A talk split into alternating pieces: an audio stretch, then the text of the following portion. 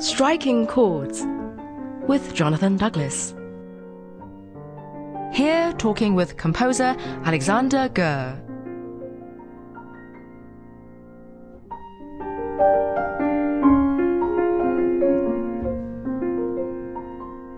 Some of the best Chinese music composition I've heard is in fact film music because the Chinese cinema has produced some really first class work. Um, and very often the scores I'm thinking of think films like Red Earth or uh, think, um, the scores have been absolutely marvelous, and there there have been professional orchestras and obviously good recording conditions.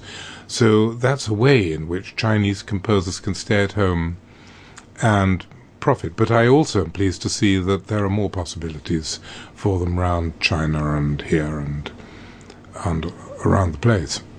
I have heard um, some views expressed by, on the whole, Chinese composers who have come to the West mm.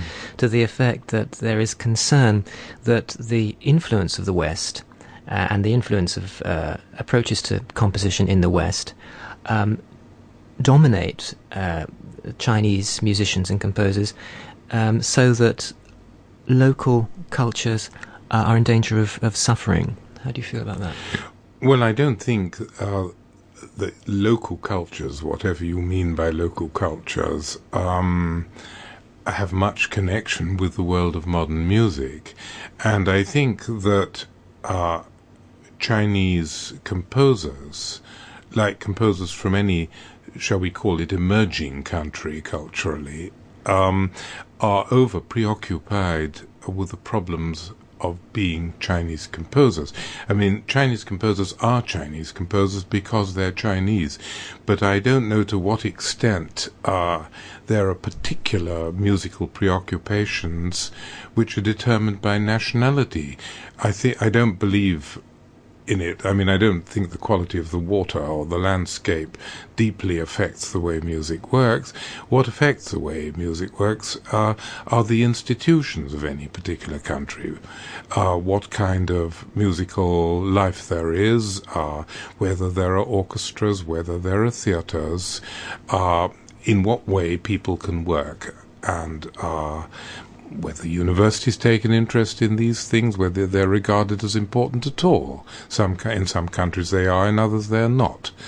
And I don't think that the national aspect, for instance, the old idea that you send the Chinese composers out to the minorities in order to find out whether they're dancing and singing, and then introduce bits of that into their music, uh, such as in the Vaughan Williams folk song suite, which you played as I came through the door. I mean, this is sort of rather quaint and hasn't much to do with reality. I mean, it's a sort of fantasy world. There's nothing wrong with it as such. But I don't suppose that folk song suites um, have any real place in musical life today. Not because there's anything wrong with folk song suites, but because it represents a kind of false consciousness nowadays. Beijing is no more folksy than Hong Kong is. Do you think then, um, similarly, that um, it's it's it's glib and simplistic to, to talk of perhaps Tan Dun's music as somehow combining Western traditions with Chinese traditions? I loathe the idea of combining Western traditions with Chinese traditions, or in fact of combining anything with anything. I think the only hope one has in this world of uh, writing something which is worthwhile and worthy of someone's attention is to purify and to drive to the extremes um, any particular things. But I'm not God Almighty, and nor indeed is anyone else. And the combining of cultures seems to me just like uh, trying to do first class cookery by combining Western uh, French cooking with Chinese cooking. It seems to me rubbish. Perhaps occasionally you get freak good results, like in Macau, for instance, the Portuguese Chinese cuisine is rather good. Um, but in general, I would advise Chinese cooks to stick to Chinese cookery, which is the greatest in the world or one of the greatest in the world, and not try to combine it with anything else. How how would you um, um, encourage the individualism of a certain composer who ov- had obvious talent, if this individualism was some, somehow at odds with certain trends of the day?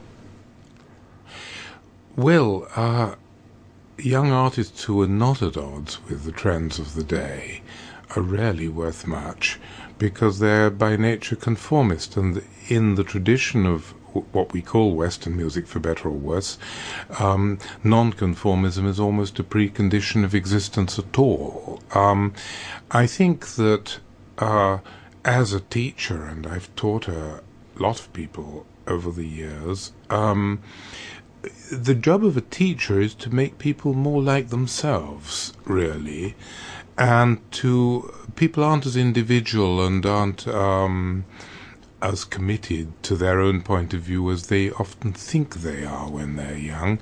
And the thing is not to try and make them conform to anything. The thing is to uh, cut away the false consciousness and the uh, those things, in fact, which are other people's and which they've gleaned from the papers or from the radio or wherever they glean information from, and allow them uh, to isolate something in particular and stick to it.